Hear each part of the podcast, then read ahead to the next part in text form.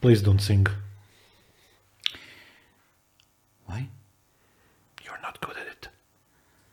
Ah, is it? Uh, I don't care. Uh, so, anyways, uh, Competency gap. yes. So no, no, no, no, no. It's it's it's just it's just the uh, Dunning Kruger. Oh yes, So so I just simply don't care. the, the famous effect. Yeah. Yes. So for you. let's let's uh, start uh, from what I gathered when while we were talking before the actual thing. Today's session is going to be on Ansible automation, orchestration, and all that jazz.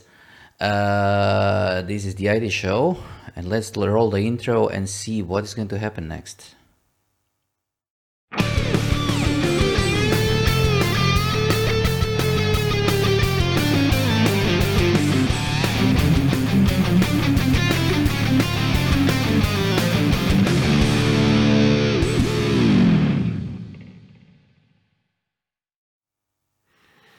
Okay, my idea for this episode was related to previous two episodes that we did, and we said that we are going to do like a piecemeal approach towards most of the services that uh, were on those um, on those roadmaps.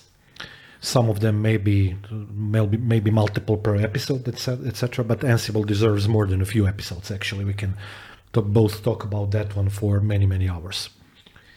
So um, I would also like to talk a little bit uh, about the mm, Red Hat education related to Ansible 2. You recently had an exam that you passed for that one as well. I passed it a couple of years ago.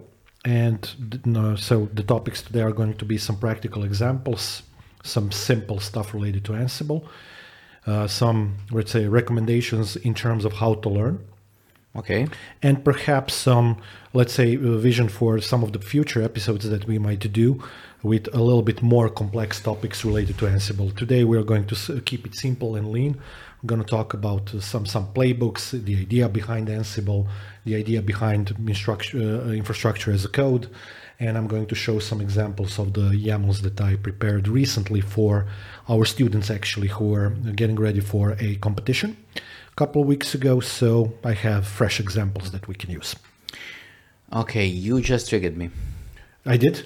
Yes, because you, you said because you used the word we are going to a word uh, we are going to be uh, simple and lean.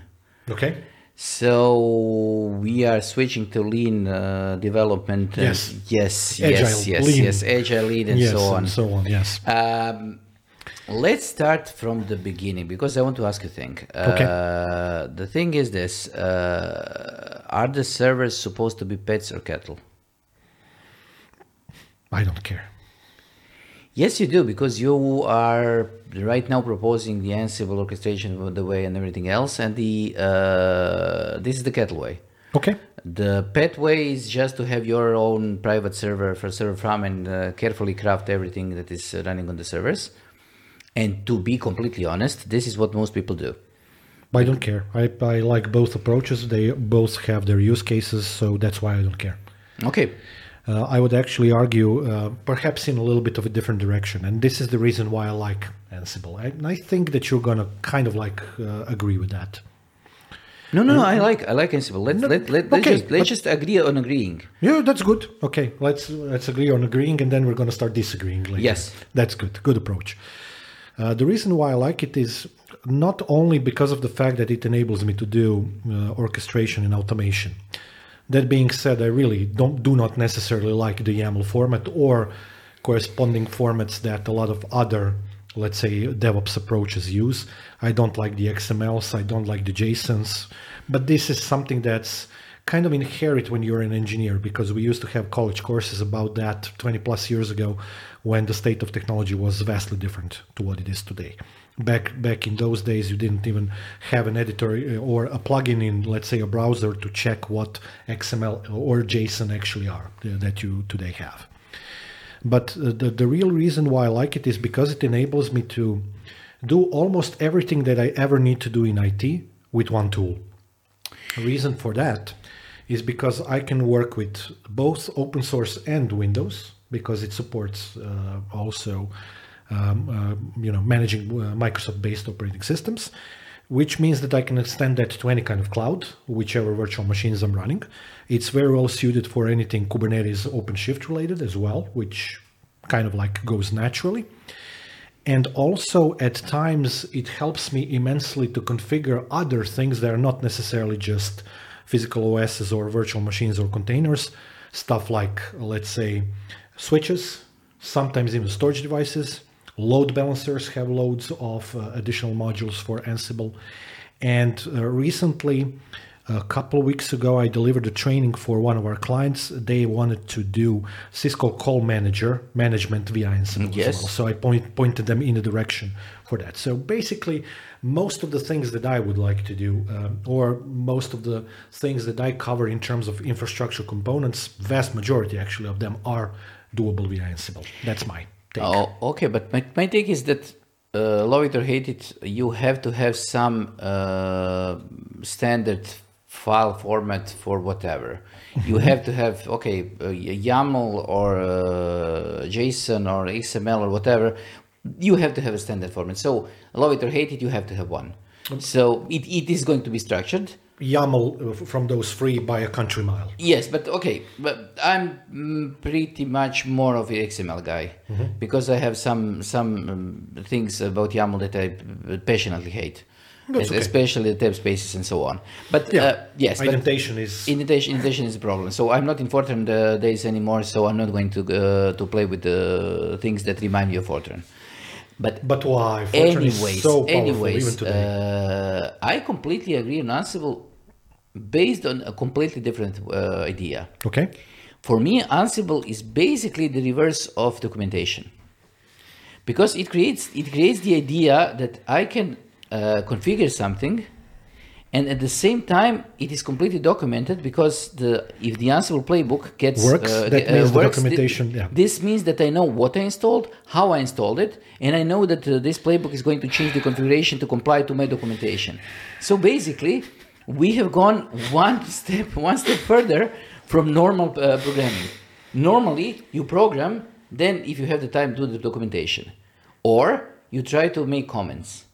In this particular case, your entire configuration is the documentation itself. So every server is listed, every service is listed, all the relationship between services are listed, and everything else that is running is listed. So it's an amazing tool.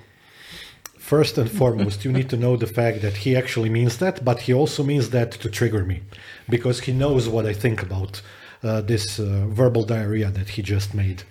So, uh, because of the fact that I know how very tidy you are with your documentation, and just so that you know, I'm, Okay. I'm of the same ilk. For me, uh, using Ansible as a metaphor for documentation is just like saying that eating crap is cool. Because, sorry, but it's not. Um, and this is the reason why at times I've um, offered a little bit more than, let's say, just regular support for VMware products, because they enable me to do documentation without any hassle. Uh, just today, I finished one of the NSX, NSXT courses for a very cool c- crew from uh, EMEA region. It was a private training for a very big company. And actually, I've, I've spent a gazillion amount of uh, uh, minutes explaining to them how very tuned NSX as a platform to do security and networking and routing and all of those beautiful things is actually towards the idea of documentation, which I know that we both agree is one of the Achilles heel of IT. Because documentation in general for IT in most of the companies that I've ever been uh, to not only doesn't exist, it is something that if you mention it, somebody is going to hit you with something in the head. I think that we should be creating a complete episode on documentation because this is one Agreed. of those topics, one of those topics that uh, always create uh, heat and create uh, Unnecessary discussion about the, the reality that needs to happen. the necessary discussion of reality because to be okay let's sum it up just uh, simply uh, i haven't met a company that had complete documentation. And i think that uh, one of the most important takeaways from all the documentation that i ever saw in any every company uh, that i worked with was that if they thought that they have a document, uh, the complete documentation, it was even a bigger problem than when they compl- uh, thought that the documentation is not complete, because they were depending on something that was obsolete. Th- This reminds me of a story that our colleague tell, told me yesterday. He wrote a um, uh, his degree, undergrad degree, Yes. and he had no references. And then his mentor told him, "I'm going to probably going to try to get you a Nobel Peace Prize because you have no references, which means you invented all of that." That's exactly what you're talking about. Yes, you know? yes, this is one of those things. And the other thing is that uh, I quickly googled up. There is a doc generator, documentation generator from Ansible playbooks. Yeah, I know, I know. That, that can convert it to um, uh, meta files that are going to be created on the mark in, in the markup. So or markdown. So uh, documentation is one of those things. But okay, I completely agree on Ansible. Ansible is a great tool. Mm-hmm. Unfortunately, it has its own problems. It does. Let's start with the biggest one right now. Is Ansible going to remain free? Yeah, I have no idea. And we touched on this on the Red Hat episode a while ago, which was also quite popular.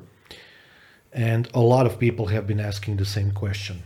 I know that Um, uh, Jeff Geerling, who, the, who is working on the Ansible a lot, dropped the support for the Red Hat, Yeah, and this is one of those things that make you actually say what is things going that make on. you go, hmm. Yes, because what is going on? The Ansible is supposed to be a Red Hat uh, derived uh, technology. Mm-hmm. So it came from the Red Hat, and now to not have support for major playbooks in the Red Hat is something that is, com- that is completely off the rails. Yeah, I, I noticed a lot of chatter about this in the open source community. And I, I can tell you that people are already up in arms and saying that if uh, Red Hat does something about that to make it less than open source, that they are going to fork the old version and start developing it on their own. I know that this, this has been heavily discussed uh, online, and I can definitely understand why. Because uh, having no capability to run Ansible code after running it for many, many years, because some policy shift, that's crazy. That kind of reminds me of a discussion that we had today on Discord with our students. You know, uh, the the company that owns the Unity framework, you know, they decided yeah, that yes, yeah, they're no, going no, to no. license per installation, stuff like that. So basically, if you install a Unity-based game on a, on your five computers that you paid for, you're going to ha- uh, the, the developer of the game is going to have to pay five times the license for the, the game Not installation only or something that, like the that. problem is that they are now right now trying to uh, make developers sign new contracts Mm-hmm. that are basically going to make them uh, pay for the games that are already on the market for Mm-hmm. years, and this is completely insane because. Uh, I mean, this is what worries me in terms yes, of Ansible. this is, this is one of those things. Okay, but let, let's not talk about Unity. The thing that I want to talk about is does this remind you of, uh, just as a policy shift, does this remind you of when Oracle bought uh, MySQL? Yes, yes, exactly. That's that's the metaphor that. And I think that MariaDB. and I have to say that that metaphor scares the living crap crap out of me. But MariaDB is live and kicking, and I think that the, the simple the simple solution is simply to just go, okay, they're going to fork the project and it's going to be better. Yeah, but it, it's about the modules and the roles and uh, you know all of the other things that are involved. That's that's what scares a lot of people. What's going to happen there? Because if they skip that and start doing something on their own, it's going to be problematic. Okay. I would understand why they would want to do that from a business perspective and nothing else. There is no other reason. Uh, uh, for me, I don't even understand the business perspective. Why would they, would they want to do it? Uh, it could be just short-term gain in, uh, financially, but I think in the long term, it is going to be uh, something that shouldn't be done. Uh, and I have no, I cannot not even think of any scenario that makes this viable as a business decision. So let, let's let's let's think that they are not going to do something like this. exactly why we did a licensing episode Yes. recently because these sorts of overnight policy shifts in terms of how licensing works etc are a detriment to IT and they serve one purpose and one purpose only it's only about the money nothing else And I think that right now the it's about the money, and it's right now it's about trying to uh, reposition themselves because uh, there is a big repositioning going on. Uh, Red Hat and IBM are doing the repositioning on the mm, open source market. Uh, Microsoft is trying to do a reposition themselves on the um, on the cloud market. Uh, Google is repositioning themselves. Uh, everybody is cutting down everything they can, so they are uh, cutting And down raising costs. prices at the same raising time. Raising prices, cutting down costs, uh, removing services, removing uh, limits on services, and so on. So these are the things that are happening every Mm-hmm. day. Yeah. Okay, so just to, to further elaborate the point of uh, our previous discussion, which was documentation, I agree that if you want to really implement infrastructure as a code via Ansible, you definitely need to know how your infrastructure works, which is kind of like the process of documenting things while at the same, same time not being the same. I would uh, make an exception for anybody who does the things that I oftentimes do, uh, especially my shell script code, which is to heavily uh, comment it. So that that's that's what uh, those are just some of the things that bother a lot of people. I, I, I have to be honest, I haven't done millions of hours of work with Ansible. I don't have uh, like a hundred different scripts uh, that I have in Bash, which is why we published the Bash scripting book on Amazon. I don't have that uh, that metaphor on Ansible. I do have some dozens of the uh, let's say YAML um, YAML playbooks that I do, and primarily uh, for the, the stuff that we do while working. That's it. Um, the second part of that story is something that I'm doing for PhD, and I have immense amount of Ansible there. But that's not for that's not uh, something that uh, I it's commonly used every day. Yeah. But uh, the other thing that I just wanted to uh, touch also as a part of Ansible and all the orchestration things. Uh, almost every other project, including the Ansible, almost every project that is uh, that has uh, been there uh, for years and years, uh, ran into the same problem. They just uh, are right now started to look like what happened to Java or to JavaScript. So they have more uh, Java modules. JavaScript, but yeah. They have modules, they have independencies, they have dependencies, they have uh, different uh, frameworks, Ansible has playbooks that are depending on the playbooks, that are depending the on roles, the modules, that are depending modules. on the roles, that are depending on whatever, and you suddenly have uh, you suddenly have a repository that you need to basically use the Google to search for the through. Mm-hmm. You have a lot of mutually incompatible uh, modules that are trying to do the same thing. Mm-hmm. You have a lot of, um, I would say, compatibility problems mm-hmm. that make you uh, work more than you should. So, okay. for example, this is starting to look like PowerShell. This is starting to look like uh, two versions. Yes. Oh, okay, I get it. So this is starting to look like uh, that you are going to uh, you need to relearn parts of the Ansible each time a major change occurs, and major change, changes are occurring uh, yearly. Oh yeah, they introduced that new type of uh, CLI command and user yes, collections. Yes, and, yeah, yeah, yeah. once they change something like this, everybody needs to update their modules. Some of them don't get updated, and suddenly you have different versions that are uh, behaving in different ways. Mm-hmm. The idea is the same, but uh, we are talking about operations. Operations are not uh, designed on ideas; they're designed on actually functioning. So function should be behaving as we expect them to behave. Agreed. There's one other point to be made about documentation. And this is not for uh, the, topic for our future episode. This is related strictly to Ansible. Thank you for finding a module. Uh, I know that it exists. I want to touch on something else. Ansible is one of the project, projects with the best documentation available. That's my take. Yes, it could be. I, I would I would uh, go with OpenStack as one of the projects that also have a good documentation. No. If it weren't for uh, laziness of people who are doing some of the projects inside the uh, OpenStack.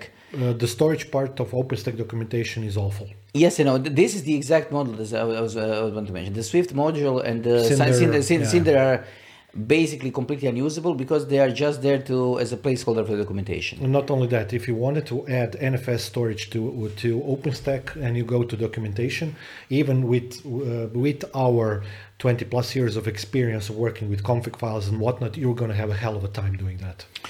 Uh, I know Still. that I know that uh, Nova module uh, has excellent documentation. Yes. And at the same time, uh, it is as good as the uh, SYS uh, documentation is not mm-hmm. good. So this is just Ansible has a documentation that is especially for the modules. Yes, really yes, well documented. A lot of examples, very well done. And I think this is one of those things that uh, Red Hat, as Red, Red Hat being Red Hat, does uh, great. Yeah, agreed. Because they have a great documentation team. Yeah. And then then when they are um, able to concentrate on a single thing that is actually inside uh, uh, part of the inside process, they are able to document it and to maintain documentation to be concise and to be up to date. Agreed. Because one of those problems that that usually the open source pro, uh, uh, open source projects have is that the first thing that is uh, that starts to lag behind the main project is the documentation. Uh, It's it's something that always happens. Yes, and the other thing is that some uh, uh, it comes to a point where you simply cannot trust anything that is inside documentation. For example, for Podman, for example, or Docker or whatever you call it right now, I'm expecting the container uh, CLI to, exist, and I'm, I'm expecting that we are going to get a container uh, CLI function that is going to be part Docker, part Podman, and VMware already has it, so I don't see the reason why not. I see a couple of reasons why not. no, I don't. So uh, if they make a CLI that works both with uh, Docker and Podman, I haven't checked if such a thing exists. That would be cool. This is the problem they are trying to, but always somebody is pulling in one direction while the rest of the team is pulling in another. So uh, you suddenly have uh, compatibility things, and this is coming from uh, me because I'm used to uh, Unix uh, or Linux like uh, operating systems to drag on the uh, compatibility with different modules in Bash, for example, for decades. Uh, you- Agreed. uh, some co- some commands right now that are run, running in Bash are now running in compatibility mode that is compatible to the, the commands that were running in 30 years ago. Absolutely correct. And this is something that doesn't happen in Ansible. Yeah, I would also argue that uh, throughout the Unix and Linux history, we, we made an episode about that as well. Uh, I would argue that our start in the IT industry in terms of Unix and Linux, I think you very well remember very well what the documentation looked like. There was no documentation. Linux didn't have anything until LDP project, etc., which is in stark contrast to what we have today, of course, which is good, and also in stark contrast to what uh, Ansible has, which is good. This is what we want. Uh, Do you remember you you know man something and minus minus help something in Linux gazillion times? Yes, because you there is this is the only thing that you you could have. But on the other hand, the documentation that you had was up to date with the current version of the, com- uh, the command that you had. Yeah. and this is th- this is also good because right now in the in the uh, ChatGPT slash uh, Google world, uh, when you are googling for something and this has changed for three times in the last five years, and you suddenly end up with a lot of uh, syntax error and a lot of errors that are completely uh, indecipherable to somebody to somebody who doesn't have any enough um, enough uh, experience with the Ansible. And uh, while we're on the topic, uh, I just want to say one sentence about uh, ChatGPT related to Ansible. Uh, we both used it recently for, to play around with some stuff. It it is semi good. It, it, it always is. Uh, ChatGPT is as good as your prompts are. And um, after I started adding additional information and pointing out the errors in the code that it made, which of which he made many, then it started correcting and correcting and correcting. After let's say ten tries, it tends to make the correct YAML for something that I asked for, uh, providing that it's not too complicated. But I'm completely fine with this. Me because, too. Because I, I consider ChatGPT, when it comes to automation, uh, to be it in itself an automation tool to enable me to uh, write down the uh, basically the uh, structure of a playbook. So i don't need to think about yaml. I don't need to think about comments because i can st- i can state in my prompt to the ChatGPT, please write me a playbook that is going to have this comment that is going to do this this this and this and it creates a structure that i can then uh, just fill in with um, the documents that i'm uh, looking for. So i think that uh, ChatGPT serves an enormous role here because it is going to create uh, playbooks that look ni- look nice At least that, and then you can debug them and for then, practice. then you can you can then uh, put the logic in. Yeah. Okay, so uh, the next topic is going to be about education. There are loads of available uh, videos on YouTube about uh, Ansible. I checked, and there are quite a few on Coursera and Udemy as well. So the topic of Ansible has been beaten to death in terms of the video materials uh, quite a lot, substantially.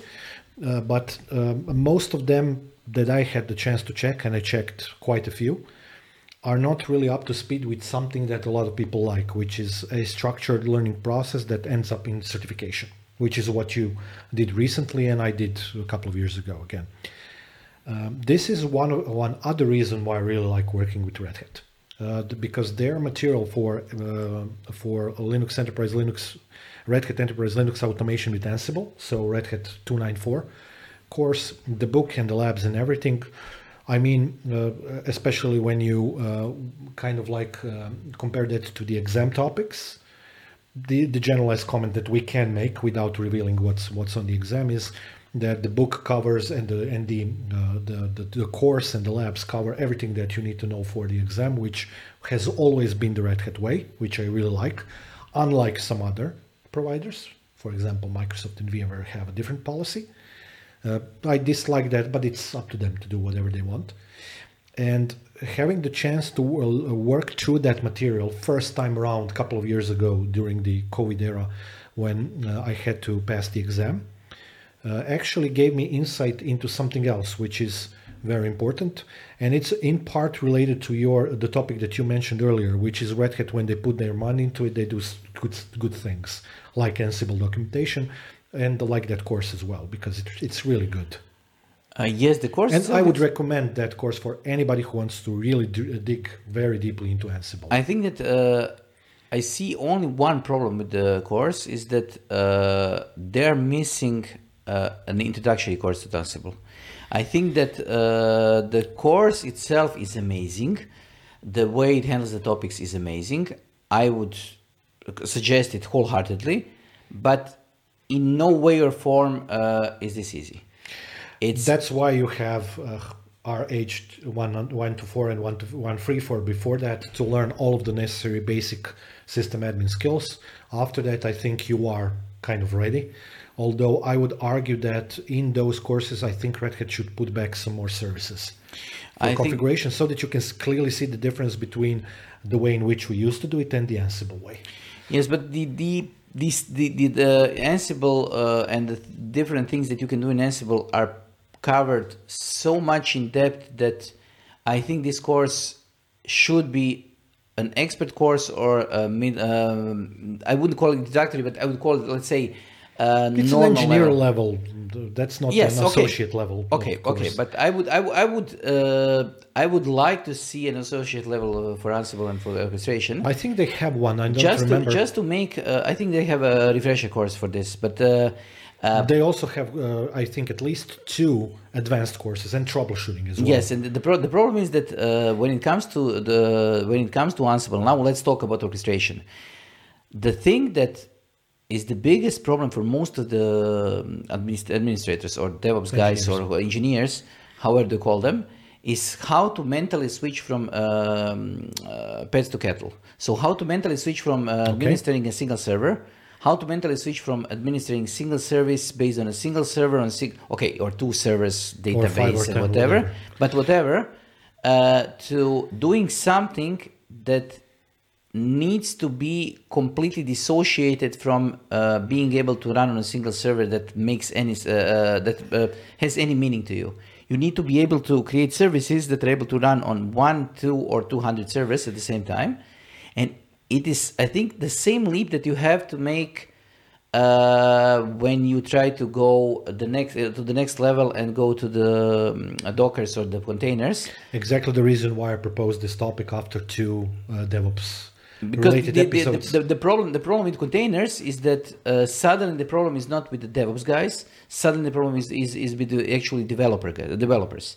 Because if the developers suddenly hmm. because the it's not suddenly it's been there for but a while. in the in the uh, DevOps world, you can fix pretty much everything that the developers do wrong if you are able no, to. you can't. If, most if, of it. If yes. you are able to uh, reconfigure the from your side something, but when it comes to containers, no way. Mm-hmm. If the containers are not done in the in, in, the in the way that they should be done, so as separate microservices, you have no way to uh, solve this problem, uh, even if you try. So the Ansible is similar to this you can scale something, but the problem li- lies in your hands. So you need to understand how to scale from one to or two to 200 computers or servers or whatever nodes, and how to uh, solve the problems that this is going to create.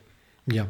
Uh, I want to also touch a little bit upon the history of products before Ansible, and I want to talk about the current state of the market for it before delving into code, because I think that there has there have been some recent news which you touched upon as well. They're very important.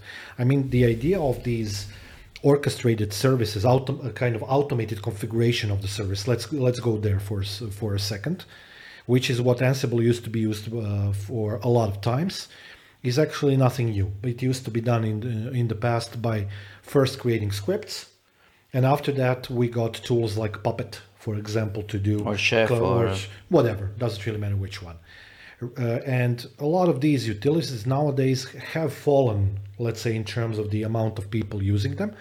And more to a point about, um, uh, let's say, open source Ansible relationship and whatnot. Recently, HashiCorp also, uh, I think, was bought by somebody, uh, the company that, uh, that does Terraform. Okay. So there is a big reshuffling of the cards happening on the market, and yeah, so Ansible is actually in a good position here to kind of like just stick to the vision of what it's always been and just keep on doing it. The only thing I think that the uh, the Ansible is right now is right now is missing is the uh, part that uh, solves the problem of initial install of all the servers. And this needs to be usually solved by cloud init and i don't uh, i don't think that i think it should remain this way. Yes i, I, I think it should I, I, think it should be remain this way but uh, from what i'm seeing on the market i think that cloud init is falling behind because they're expecting that everything everything is going to be solved by ansible. And at the same time you cannot solve some of the things. A cloud init shouldn't be just a tool to deploy the machine and then deploy the SSH no, no. key and then uh, uh, get the rest done in Ansible because this is not the way to do it. No, no. Uh, I think it is the correct way to do it. Uh, you just need to look into that problem from a time, timeline perspective because if you are looking at uh, configuring your virtual machine completely, the start of that process, if we, we usually talk about VMs there, is a template of a virtual machine which has cloud init kind of okay. started. The deployment process, if you go that way, next step logical is going to be Cloud Init to reconfigure host name, IP address, whatnot. Although Cloud Init has loads of modules that can be used for a variety of things. And then the next logical part, which Cloud Init doesn't do well, is actually the part that Ansible does very well. So they are very, very compatible in terms of starting point, middle point, etc., from the timeline perspective. But there's another point to be made here, which is that a lot of times you don't start with a template of something and you start from scratch. You start from scratch, but you still have the cloud init, and this is the reason no, why no, no. I wanted. There, there's actually something before cloud init that we also need to mention. For example, in Red Hat world, we have Kickstart. Kickstart can and Anaconda do, and Anaconda. You can, yes. Yeah, you can do uh, an amazing set of things during and post installation with that as well. So Cloud Init after that is also a logical next step, followed by Ansible. This is the way in which people usually do it. I, I would, I would, uh, okay. Ansible cannot solve one problem. No. And I see that uh, this problem is something that you cannot solve with any tool uh, other than either Kickstarter or uh, Cloud Init. Mm-hmm. And I would pretty much like to go with Cloud Init way because it's just compatible with all the other different uh, Red Hat and CentOS lately have implemented yes. it by default. Yes. I mean, for me, it's in the way, and I and want this, to remove this, it. This part, this part is the uh, thing that happens before the uh, networking is initialized, mm-hmm. because what I hate to do is having to reconfigure the networking with Ansible because it creates enormous amount of mess and uh, problems. It's not only that. There are so many problems with networking stack configuration in Linux nowadays. I just spent today, I spent an hour trying to work out the way in which I can force a net, stupid network manager to act as it should and take the DHCP address, NetMask gateway, whatever, and I'll take the DNS name of the machine and then set it as host name, which it doesn't want to do. So the solution to my to that problem for me was I just created a four line script and I was done. The fact that this uh, actually most DHCP servers do not do this properly. And networking services um, corresponding to the client request for, for the DHCP. So DH client, for example, Linux doesn't do it properly. It pisses me off to no end. We have loads of problems in classes for that because all of our VMs are called the same. They are not. They have different IP addresses. Uh, this is one thing, and the other thing that I actually uh, think went really down the hill is when the different um, Linux versions uh, started to uh, get their own DNS servers up on the local machine and then doing the queries to the local DNS server that is going to connect to other DNS servers. Like Ubuntu. Uh, like Ubuntu. Mm-hmm. And then uh, suddenly you lost the ability to quickly reconfigure the DNS. But this is not a Ubuntu problem. This is a system daemon resolved daemon problem. Yes, yes, I know, I know. But the system daemon, uh, from my perspective, and from what I see in production, is more or less going to uh, create problems with your uh, network configuration probably a couple of times a year, a year mm-hmm. for no particular reason. Agreed. It's just going to lose the idea of which DNS servers are which. And it's going to switch to a server that shouldn't have been a third backup or tertiary backup uh, server just to make things work if everything else fails, and just stay there. Actually, to your point, and uh, you didn't know this because we haven't discussed this prior to um, uh, recording this episode. Actually, uh, the timeline that I was talking about, the discussion that you started, like clone the virtual machine, cloud init, whatnot, this is exactly a couple of examples that I have uh, for our um, viewers and uh, let's say listeners today.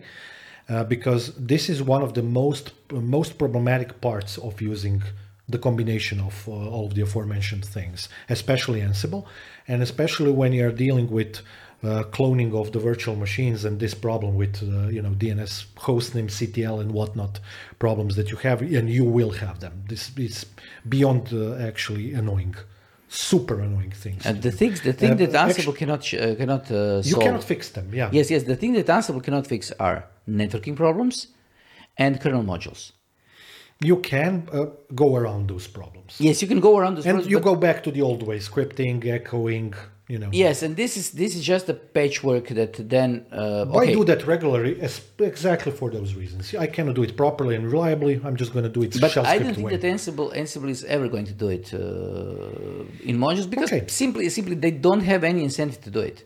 Okay. Uh, not enough people are in this mess uh, in such a way that they need to, I don't know, dynamically reallocate uh, kernel modules. Okay. But I don't. I, have run into this a couple of times, and it was in very, very, very, very, very specialized cases, mm-hmm. and uh, basically it almost made no sense to uh, even orchestrate it or uh, create automatical configuration out of it. I just created a shell script that was running uh, or firing up when the machine was uh, going up, and that's it. This is an excellent point that I want to build on for uh, for a second. The stuff that I do for my PhD work is related to uh, a lot of advanced stuff related to Kubernetes. But one of the fundamental parts of Kubernetes, which I'm going to say it out loud, pisses me off like hell, is actual process of deploying Kubernetes which is complicated for no reason whatsoever. If you want to deploy, let's say, classic Kubernetes uh, environment with, I don't know, free worker nodes and let's say a couple of control nodes that host all of the necessary services so that you can start running your pods and whatnot. If you want to automate that, you're going to spend weeks developing Ansible code for that. I know I've tried it. Okay, I had uh, um, displeasure of deploying Kubernetes from scratch in command line gazillion times. And I use Ansible for, uh, we used it for, for years now. So it took me an afternoon to do that. But it was still, why does this need to be so freaking complicated? So that's one of the things that I'm trying to uh, work on in my PhD. And the other one, which you haven't touched upon, you were t- talking about the things that Ansible isn't good at. There's one other thing. Uh, they're trying to kind of fix that problem in the latest revisions of Ansible with some of the u- visual utilities that you can use to edit the code, etc. This is by no means a solution, but it is actually a, a step in the right direction. I am actually working on something much smarter than that. And uh, trying to implement some things like that in real life I hope that I'm going to be able to finish this, and then afterwards, I hope that I'm going to just open source that so that everybody can enjoy it. Because um, a regular person starting to use Ansible, more to a point about the level of the course and knowledge, normal people starting with Ansible should not uh, be in a situation to you know keep the baseball bat hitting on, on your head trying to work out why some stupid ansible playbook doesn't work or how to write it But this is one thing, and the other thing is that um, user friendliness of uh, ansible generally is non-existent that's my point what is my pet peeve or what pisses me off is that uh, sometimes I'm trying to learn something about. Uh, let, let, let's talk about Ansible because this is the uh, episode about Ansible and say, okay, I'm trying to learn Ansible. And then you realize that it is almost the same as Java frameworks. yeah Uh, suddenly you have a way, okay, I want to configure, uh, let's call it a stack because it is a stack. yes I want to configure a group of machines that are going to perform something. I need a load balancer, I need some sort of a front end, back end, database, whatever. exactly the example that i'm going to Yes, the, the examples that are you you're going to show because they are the things that you are actually going to day to day. common Yes. Uh, I can use Cloud Init to configure individual machines. I can then use something like Ansible to reconfigure those machines to uh, fall into something that re- resembles something. Or if I'm uh, working in any uh, structured environment like OpenStack, like VMware, whatever, they have their own separate tools to gr- group those machines into stacks that uh, you want to use. Okay. I'm using calling using this uh, term stacks because in OpenStack it is a stack, and it is a stack. So basically, it's a cluster of uh, the machines that are doing something, and the sheer amount of things that you need to interconnect to uh, create this uh, this cluster is what's the biggest problem in learning Ansible, because openstack is much worse there Yes, yes, Much and, worse. And the hot uh, or the the heat, the uh, how the the the their orchestration uh, service is called heat. The files are called hot. Mm, Okay, uh, so the heat itself is basically trying to do something that Ansible does without any reason for it in a different way. Okay, I understand why. Uh, they have a reason because they are trying to connect to their own APIs to uh, configure different services. So it has a place inside the OpenStack environment, but at the same time, this means that you need to create first uh, Cloud Init for individual machines. For the, then you need to create templates. Then you need to create uh, hot files for to deploy the stack, and then you have you need to use uh, Ansible to get all of these things uh, Patched up, connected, and patched up, working. connected, working. Uh. You can also do it through hot, but nobody does it because everybody knows Ansible. Yeah. So right now we have four different things and, and technologies that are complex that you need to learn in order to just create a simple thing. Okay, two things. Uh, while we're on the topic of OpenStack, my pet peeve with OpenStack is uh, making OpenStack work in terms of networking out of the box when you deploy it from scratch. Trying to work out the way in which OpenStack works with the network interfaces, physical network interfaces, which one you're going to use for the management network, which one you're going to use for overlay networks and whatnot.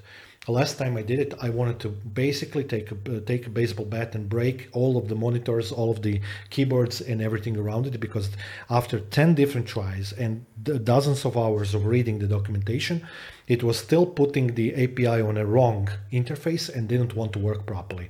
Generally speaking, making OpenStack uh, API routable tends to be a very, very fun project to do. You need That's the you, first you, thing. you have anger management issues because No, no, when, no, when, no, I when I see when I open an OpenStack node and do uh, IP route and do uh, just just to see what is happening, so to see the routes and do an IP config to see what is happening on the interfaces. And when I see those hundreds of uh, bridges Mm-hmm. uh, happening in every node, I just start like laughing. So it just That's the way in which it's done. it. Uh, yes, What can I do? yes, but okay. Let's not let's not There's a second thing that Yes. I wanted to add. Uh, you mentioned Cloud Init again. So let me say something about Cloud Init in the context of the examples that I'm going to do.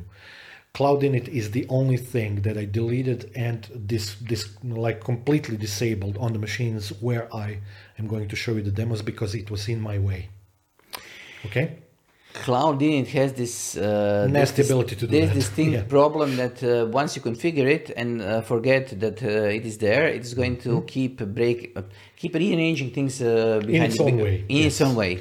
So uh, don't. It- uh, for me, Cloud Init is like the OCD man, OCD dude that always needs to put things in its OCD places every single time after you reboot stuff. Yes, and uh, it tends to it tends to forget that this is not the first boot, and then you Exactly then you have a problem. But uh, I'm completely fine with Cloud Init. I'm completely fine. I'm completely completely fine with Ansible.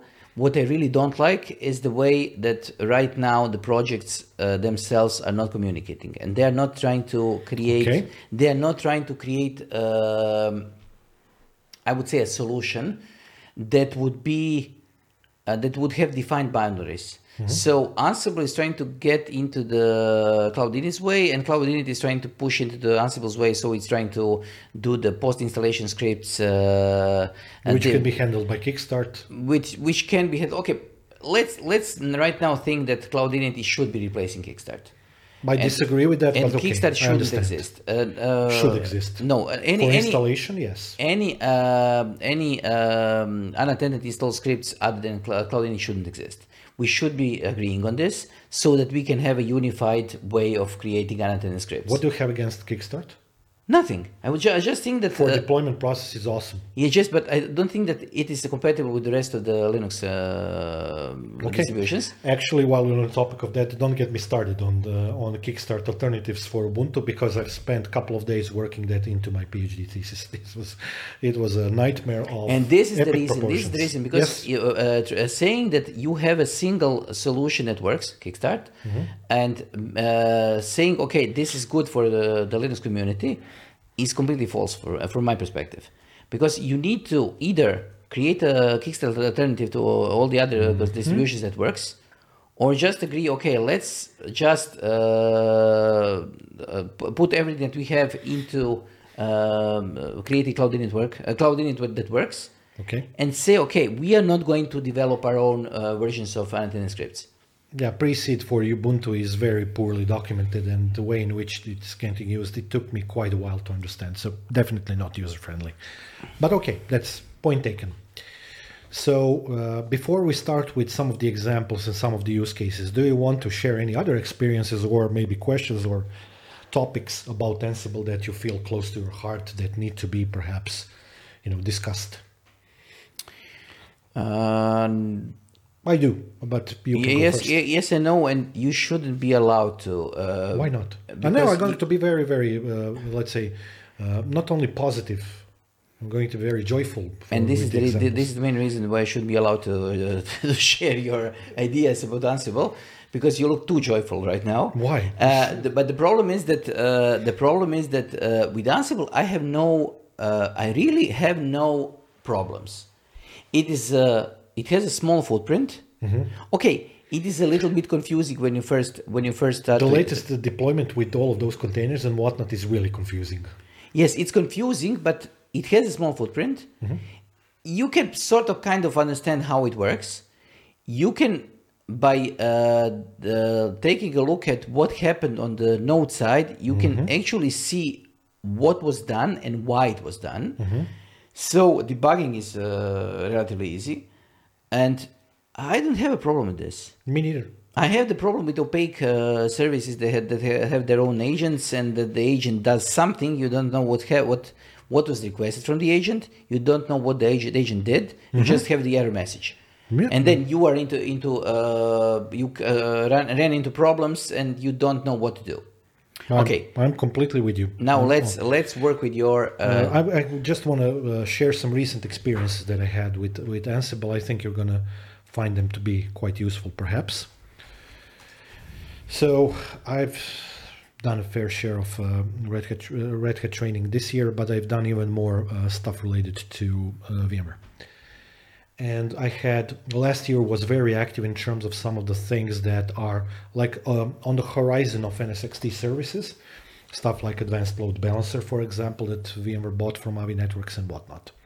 Just, just, just a quick, uh, quick, completely side note, but uh, on the horizon. Yeah. Do you mean OpenStack Horizon? No, Do you mean no VMware, Hor- Horizon. VMware Horizon? No, no, or no. the Horizon? No, no, just Horizon. but a good, good one. That- that's actually very good. And actually, when uh, we were discussing in our DevOps episode, when we were going through the roadmap, you probably remember that I had a very loud reaction about the positioning of where load balancers are on that roadmap, and there's a reason for that. It's not uh, VMware or Red Hat or whatnot related; it's uh, truth related, because load balancers are fundamentally one of the most important services that you have in modern applications. Without them, all of your containers can go bye bye. That's it. All of your front ends can be forgotten. So I embarked on a journey of trying to work with some other stuff that are not just Linux related with Ansible. So, you know, usernames, passwords, secure shell keys, services, adding packages, firewall configuration, whatnot. Basically, I wanted to do a little bit more than using Ansible uh, as a group policy, if I can use that metaphor. And I know you understand it because it's kind of like that. That metaphor works. So um, when I did one of the courses a couple of months ago for Avi Load Balancer, I had a very very good crew of students there who are who have a lot of experience with your F5s and uh, Citrix NetScalers and Traefik and a couple of others load balancers. And actually, uh, because of the fact that they had so much prior knowledge, we were able to finish the course a little bit earlier. And then we started playing around with ALB and Ansible because they were very interested in that. They are uh, Ansible shop, not a Terraform shop. That's a usually it's one or the other, but there are situations in which people go one way or the other, uh, having in mind the modules, for example, that exist for various third-party services. I was super surprised. VMware has a GitHub uh, location with enormous amount of examples for uh, Avi Load Balancer, which is like configuration of virtual services, configuration of server pools, configuration of load balancing hashing methods, configuration of persistency, you know, your stick stickiness, all of your uh, you know cookie-based approaches, whatnot.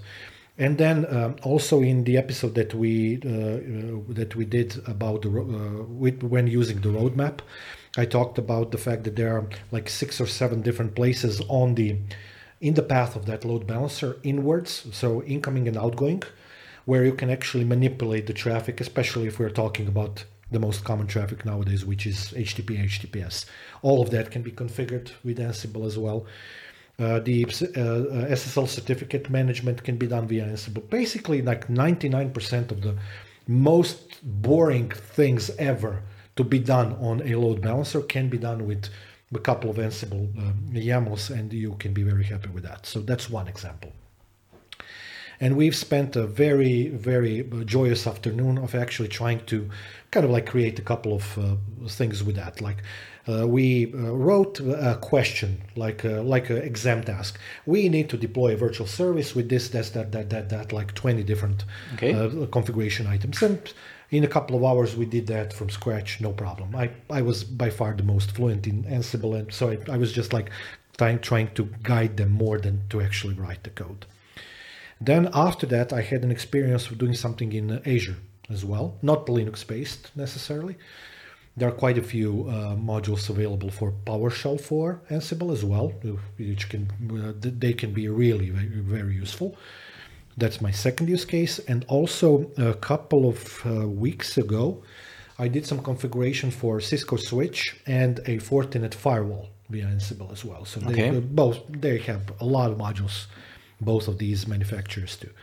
So for me, I mean, I also have no problem with Ansible. And to your point, troubleshooting Ansible for me is the most, uh, let's say, enjoyable time troubleshooting that I have to do in IT.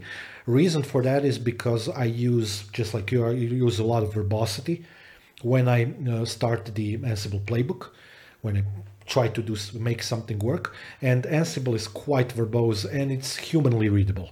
And Not the main, the main thing is event that logs. it, and it's transparent. Very It, transparent. it does. for. It does everything it does. You can just simply say, okay, just put this into the log, and you can see every and each command with all the You can do handlers, you can do error handling, you can check the logs. So, so store it in basically, you, you have everything that has been done, including things that are uh, error handlers that are also trying to make sure that the thing has been done uh, correctly.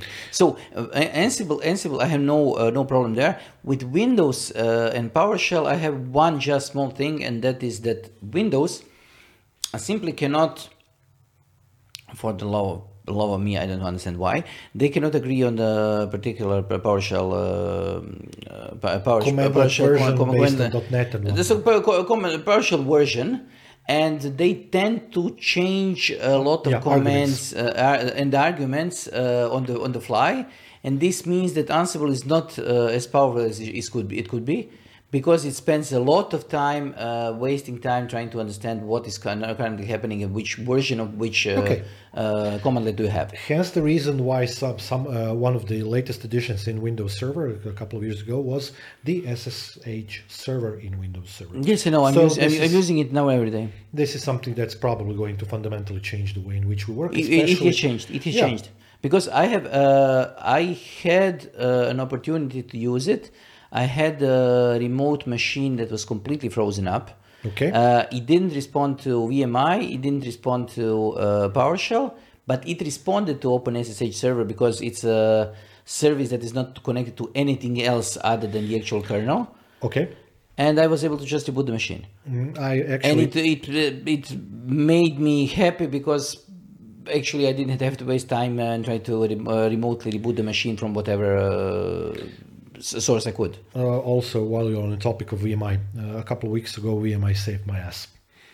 Uh, when we were when we got these new computers that uh, our company bought us, I wanted to do something remotely, and I didn't start the remote desktop, and VMI made it happen for me. It's really awesome tool. Okay, Th- that, that's the the thing that uh, Microsoft does uh, the best is that since they have no idea what different teams are going to do in the future, they're uh, they have developed probably a dozen ways that you can uh, connect to a single computer.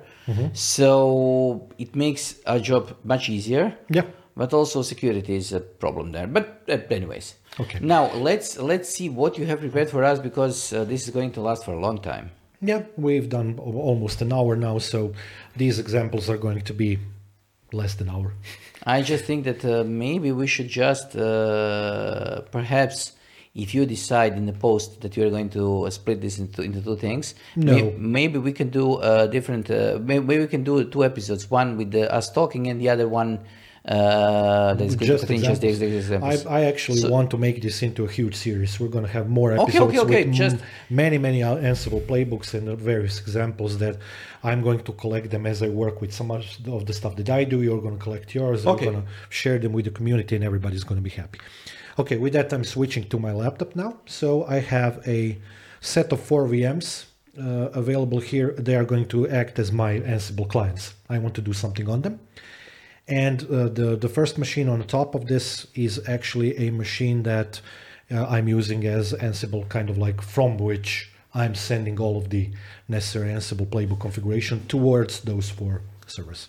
I'm logged in in that machine now, and I've prepared a set of four or five uh, YAMLs and a couple of uh, comments that we need to make in order for people to be able to understand how all of this works. So the first part that uh, everybody needs to understand about Ansible is Ansible requires an inventory file. So if you look at the inventory file that I have here, I have a set of IP addresses. Uh, four of those addresses, they correspond to the IP addresses of these VMs that I've just shown you. And uh, also I made a group of servers for Ansible inventory called servers, which contains all four of them. This is uh, something that we're going to expand on in future episodes. We're going to create, you know, child pools uh, of servers, and we're going to create aggregated pools of servers, and we're going to span across multiple IP addresses and whatnot. There are many different notations available here, but I wanted to start with something simple. Yes, just but, but to make it make it um, simpler, simpler uh, and to explain it. Uh, uh, no, to, to make it to make it simpler to explain. Basically, it's just a directory of service that you want to uh, automate with Ansible. So if it's not in here, you have to make additional changes in everything. And if it's here, it just you just uh, It's call it- reusable. you just call it by a group or you just call it by its alias, and that's it. Yeah. So with that being said, I already made quite a few of these uh, commands previously. I'm just going to copy paste one because yeah, I'm being lazy today. So first playbook that I'm going to start, not necessarily right now, I'm going to stop it. Uh, it's called 01-hostname.yaml. I'm going to open it uh, so that our uh, viewers can see what it does. And I'm going to explain one by one how Ansible YAML file looks like. So it starts with these three dashes. Then you start the playbook that consists of multiple small pieces of code that are called plays. The idea of plays is that you can combine many of them into one single uh, big playbook. You can do this in a variety of ways. I did it here by doing a, let's say, kind of like more of a static approach, multiple plays in one playbook, but you can also do this in a sense of having different files that you can include in one single playbook. We're going to cover that in one of the but I think one this, of the this is the same this is the same idea of, uh, as with any other uh, programming language the idea is that you have you uh, you can either have one monolithic uh, application you, you, or you can have some sort of a, whatever it is library unit or whatever it's called Yeah. that contains different functions uh, grouped by some function or some idea some uh, uh, category. Personally, I much prefer it this way than including external ones, although that approach also has its value, no, no question there, because then I can treat this playbook as a set of things that one playbook can do, which is what I aim to do with Ansible most of the time. or to put more precisely this Documentation. this is documentation Yeah, okay, I knew that you were going to go there. So basically, uh, what I'm doing here, I gave the name to this uh, playbook. Let's do a time zone and a host name. Gathering facts from Ansible uh, playbook means that I'm going to connect to remote host and get all of the information about them. You know, the, the distribution, the IP, NetMask gateway, all of the interfaces, all of the attributes of the remote machine. And what you, I'm going to interrupt you because we didn't actually say how uh, Ansible works. Uh, for those of you who haven't yet uh, talked about Ansible, Ansible is simply a com- pretty complex SSH uh, connector that uses SSH to connect to the other uh, other side, and then translates whatever you do into Python that then runs uh, commands that are applicable to a particular system. Yes. So basically, what you're doing is you are intra- instructing something. This thing is, uh, is the Ansible playbook player that is going to translate this into uh, A stream of commands. a stream of commands that are going to be replayed by a Python that is going to be deployed through the SSH. Correct, because Ansible is Python based. That that is completely So true. basically, your your machine is going to connect to the other machine. It is going Machines, to uh, multiple, yeah. the other machine or machines or group machines, whatever. It is going to then uh, start Python on, on the other side. It is going to start uh, the commands that it need, needs to start to uh, achieve this. And uh, the most important thing that you and uh, I need to uh, reiterate: this is uh, all state based. So you are trying to achieve this state. Uh, it is desired state configuration type Yes. of idea, just like PowerShell. so, so the idea is that you are going to tell to the machine, I need uh, the uh, web server to be running. Mm-hmm. If it's running, nothing is going to get done. If it's not running, it's going to get uh, run. And if it's not installed, it's going to get installed and then run. Yeah, the first uh, the first part of this is just some global configuration. Then we go into tasks, and these tasks are the plays that I'm going to do. First one uses a module that's called shell to remove a file for uh, cloud init meets uh, crazy network uh, uh, network manager configuration. I'm going to remove a hostname file. Then uh, the second play is uh, setting the time zone by using a built-in time zone module and setting it to whichever location you have. The third play is about the copying of a shell script to a remote location. As I described previously in the episode, there are a lot of problems with setting the host name in accordance to your IP address and um, reverse DNS query from the DNS server. I want the uh, the host name of the server to be correct. I don't want it to use the template um, virtual machine hostname that's in the template. And I'm selecting the local file here to be copied to a remote file in a certain directory, which I'm then going to execute later.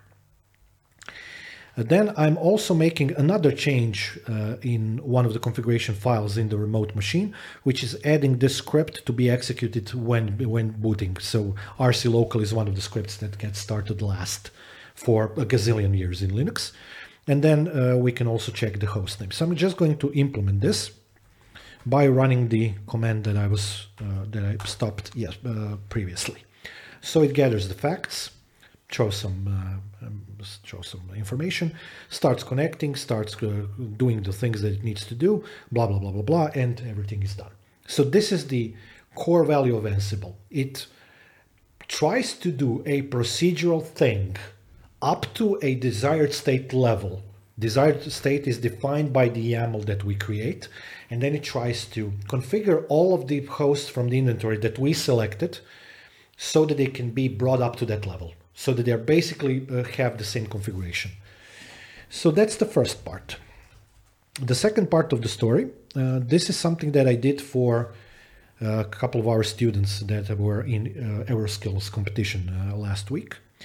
Uh, they also had a task to do firewall configuration, but unlike what we usually do, uh, the, the question for this specific competition was to use NF tables, not IP tables, not firewall D, not UFW. Naming generation and stuff. Okay. like NF tables. For reasons passing understanding, actually, because this is by no means a very popular firewall nowadays. But not think- heavily used.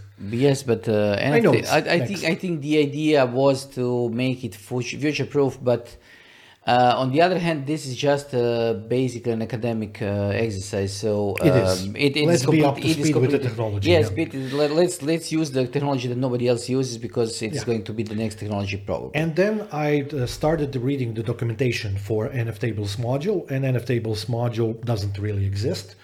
There are a couple of third-party ones that don't have the capability to do what I need to do. There were a set of rules that were added in the question for our students that need to be implemented. And I found that the by far the most, uh, let's say, efficient way to do that was to use a shell script which is going to uh, issue a set of NF tables commands to add the rules to the NF tables configuration. Then to create a, another shell script that's going to make those rules permanent because just like firewall uh, CMD and firewall D, it is a let's say transaction based system which needs to be kind of like applied. And then at the end, uh, uh, also, uh, I after the copying of the script, it is going to start the script to make everything permanent. Actually, this script was previously made for Ubuntu, well, for Debian, and the only thing that I changed from that version is that I applied a different module for the package installation. In Ubuntu and Debian, we have the built-in uh, apt module, while for Red Hat CentOS and whatnot, we have the DNF module, which corresponds to the command stack of command names as well. Everything else is exactly the same.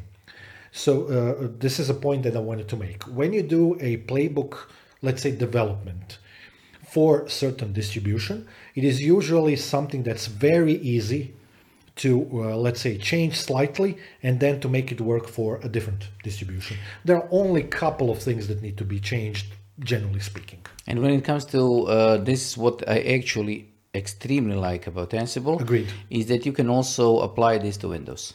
Yes. Uh, you can, uh, okay, uh, some modules aside, but you can also apply, uh, for example, user configuration, SSH configuration, everything else to Windows directly, just by using the Windows module. Mm-hmm. Yes. So it makes it makes reconfigured Windows, especially right now when we have the SSH mo- uh, uh, server, it makes some of the things that are uh, that used to be, I wouldn't say difficult, but let's say, let's say Yes, but it was complex. If you wanted to, for example, if you didn't have the Active Directory and you wanted to, uh, to reconfigure, I don't know, 10 different servers to have local users, 10 of them, Okay, batch, batch script was the way to do that. uh, the batch script, but then you needed a Yes, way to deploy the batch script and Yeah. you needed a way. So the Ansible is the way to just, okay, just we push it and that's it. Yeah. So uh, Ansible has its own merits uh, on its own, even when it comes to Windows World. Agreed. Yeah. Okay, I'm going to start uh, the uh, the playbook uh, that I just described as well. So this is the firewall configuration.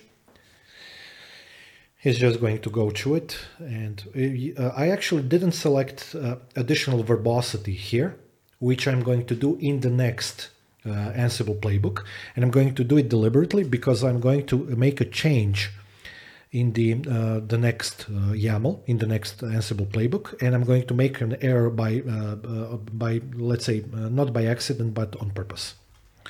So I'm going to open the next one, And just for, let's say, fun sake, because again, this was developed for Debian, and on Debian, uh, the Apache web server package names start with Apache 2, just like the service name as well. Yes. So, uh, because of the fact that I'm uh, applying this to CentOS, these VMs are CentOS, I'm going to use the DNF module, but I'm go- going to try to deploy Apache uh, packages on purpose because this is going to generate an error. Yes. So, Ap- Apache 2. And I'm going to. Uh, because since we are i'm, I'm the one doing the uh, doing the let's talk it uh, talk it simple uh, for reasons that are too complicated to explain here uh, red hat centos and everybody uh, on that side uh, page uh, calls apache httpd yeah. And the, most of the other distributions still use Apache. or apache names. too Yeah, Apache. and 2. they have a problem because they still use it uh, to co- they still use it to, co- to call it apache 2 and nobody has deployed apache 1 for, probably 25 yeah, years yeah, or so. Okay, so now I'm going to actually run this playbook even without verbosity, additional uh, levels of verbosity. It would still generate an error, and you would be able to understand from the error what the problem is. So let's first run it without, and then we're going to add verbosity. It's going to basically break apart as soon as it gets to the uh, addition of the Apache packages. So red messages, and it tells here problem con- uh, conflicting requests. Nothing provides something, and there is no Apache 2 packages and whatnot. If I do it this minus VV, which is double verbosity, you're going to get even more additional details about it. Let's see if it's going to be useful, or maybe even more. No, more, you, uh, I don't think that you are going to get With any more, packages, any, any, any more, any more uh, additional uh, errors. Uh, Oh, there we go. I mean, I could go to this and check what the problem is.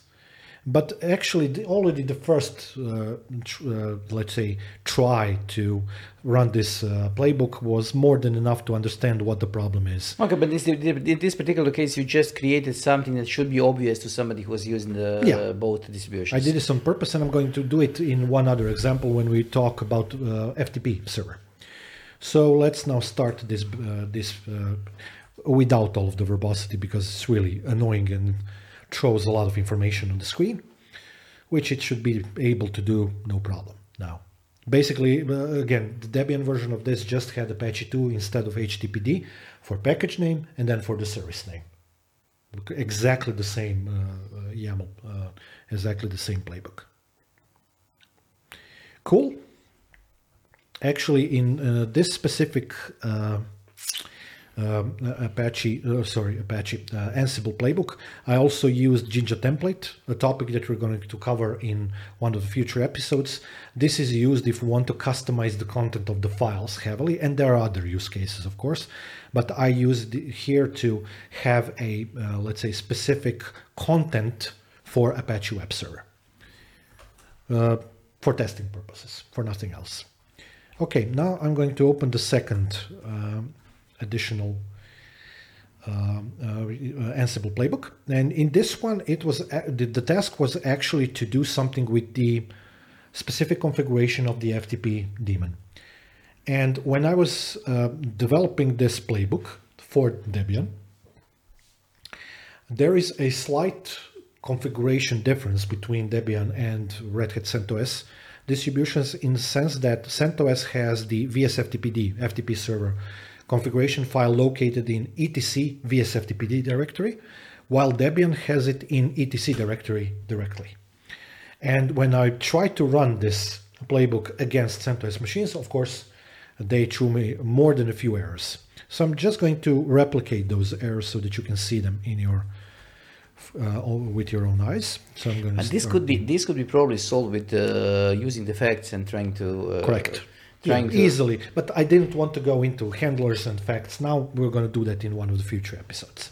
I'm just while this is running, I'm going to explain, try to explain what what I'm uh, what it did say is that uh, the facts are going to give you the information about the system that your particular uh, system that the particular uh, playbook is running at right now. Mm-hmm. So you can actually get from those facts, you can uh, actually understand which version of the which system uh, you are running at, Yeah. and you can create uh, Loop. Uh, no, no Yeah, you loop. uh, you- uh, Or you you are, you are basically, basically uh, uh, creating a set of clauses that is going to say, okay, if we are running on this, this is going to be here, and if we are not running on this, we are, this is going to be here. Yeah. So you're going to be just doing the same thing that we needed to do with uh, all the versions of Internet Explorer up to uh, up to its demise. Yeah. Okay, so you can cl- you can clearly see the message that this playbook threw me. It says, and it cannot be more descriptive than this: destination etc vsftpd.conf uh, doesn't exist. Okay, we have prior experience of you know many many types of installations of VSFTPD, so we know that the problem here is the lack of configuration file, and we would go and check where the configuration file is. I know from the top of my head that it's in etc VCF, VS, uh, VSFTPD directory, so I could just change that. Yes, but the, the biggest thing that uh, now I'm going to just mention is that uh, while you troubleshoot, Yeah. you do not need to just troubleshoot here. You can connect the node directly. Yeah. You can you can uh, take a look at the uh, log and see what has been sent to the machine. Yep. And then you can see uh, by hand. You can just simply okay say okay. I'm trying to look at this uh, for this file. This file does not exist. Why? So even if you don't know what you're what you're missing and why are you missing it, Yeah, passed, no problem. Yes, and you uh, even if you don't know what you're missing, you can still understand what the problem is. Actually, the simplest way to do it exactly as you as you mentioned would be basically to secure shell to the host. Let's say one of them. I think it's one of those. You would maybe up, do update DB to kind of like get a fresh uh, database of all the files Or you can folders. just you can, or you can just uh, do an ls and see where the file is. I could find, yeah. But it's clear as day that the configuration file is in etc vsftpd directory, so the, the problem and troubleshooting Ansible in general not all that difficult. When you start dealing with uh, more complex things like with error handlers, etc., then it can be especially because of the syntax, not so much because of the code and the capabilities. Okay, and the only thing that I ever had with the, the problems with ever had with the um, playbooks was when I was missing uh, space indentation whatnots, or, or something, and it was trying reconsidering or it, it was considering parts of the playbook uh, as being different things that it was expecting the, them to be. Yeah, it's this is something that's very annoying uh, when you have to do it. Basically, you could now you know just use a web browser to connect to these IP addresses of those servers, and we would get the test the test web page, which was configured by those by those templates that uh, I was mentioning earlier. I think that the best thing that you can do with your playbooks is just to create uh, and start cockpit on uh, all of them and then just uh, create a web interface for all of them, uh, get them to one cluster and that's it. Yeah, sure. I'm not going to do that right now, but these are some of the simple examples of the stuff that you can do with uh, with uh, Ansible. We went through four of them, and for some of the next episodes, we're going to prepare more, and then more, and then more. And for me, do one more thing. Okay. Uh, do not run a uh, playbook. Run just a simple, I don't Check. know, uh, host. No, no, not just just uh, run a simple command like host name on each of the on, each of the uh, files in the. Thank you for in putting me in a jam now, because I, now you give me a chance to explain something that's happened here, which is very important. So I'm going to do exactly as you asked. Uh, because what name? you can do you can do uh, impromptu uh, running uh, i can i can i can see your screen Yeah. uh, you cannot do uh, you can do impromptu running of uh, commands on all the uh, hosts in the inventory so basically what you can do is you can say i do not want to run a playbook i want to run a single command Yeah, you can do it with uh, Ansible uh, directly Yes. without any playbook options. I just secure shelled into these uh, these virtual machines so that you can see. So the host names have been started correctly. Yes. But uh, you can do that's the interactive mode on Ansible. Basically, just run a command uh, on a remote host. I just made it a little bit easier. but some, sometimes this can actually saves you an enormous amount of uh, time because sometimes uh, what you need is just to i don't know delete a single file or just upload a single file from, from somewhere Mm-hmm. and then you don't need to create a playbook you just say okay this is the thing that i need to do do it on all the hosts and then you can pro- probably do the next step from whatever Yeah, I agree. Okay, that's it from for me uh, and from me for this specific episode. Do you want to add something before we bring it to close? I think we should close it because we have covered more than enough. Uh, and we are going to see you in the next episode when we are going to cover what? Uh, advanced Ansible. We could. Okay. Uh, or we could just be going back to the basics and uh, try to explain how the Linux works and boots. We could do that as well. And I, think, I think I think that we are missing what we are missing is the we are missing episodes on how the Linux boots. So if you have any ideas what we should do, Mm-hmm. uh, Post in the comment section. Post in the comment section because we can do a lot of things, and we are more than capable of uh, doing them. But since we uh, have done so many lectures between ourselves, uh, we don't even know what people are uh, expecting from us. We, we we know how this is done, so it makes no sense for us to say, okay, this is how the Linux is installed. And at the same time, a lot of people want to understand how Linux is installed. So we have no problem with uh, creating any any uh, content, but help us to go into the right direction and start with something. Actually, last week when I was doing that uh, LPI course for our selected client, you know, one of the things that I went through again for probably 200th time was the history of Linux booting systems. So I go went through all of the you know System V and all of the upstart things and all the system daemon and actually i as a result of that because i was teaching that on a class as well i created i, I think i wrote like a 30 page document about all of that which is more than uh, like uh, overstatement of how important that is but still very important. And we could do an episode basically of the timeline of that as well if we wanted to. How it boots with relations to different versions and then UEFI versus the regular legacy BIOS boot uh, GRUB configuration. We don't need to go Lilo configuration. That's too old. Mm, this is one of my, idea, my ideas, but let's let's let's not go We're there. we're gonna. A- anyways, let's finish this thing off. Uh, thank you for being with us. I'm Yasmin. I'm Vedran, and we'll see each other in the next episode. Thank you. Bye. Bye.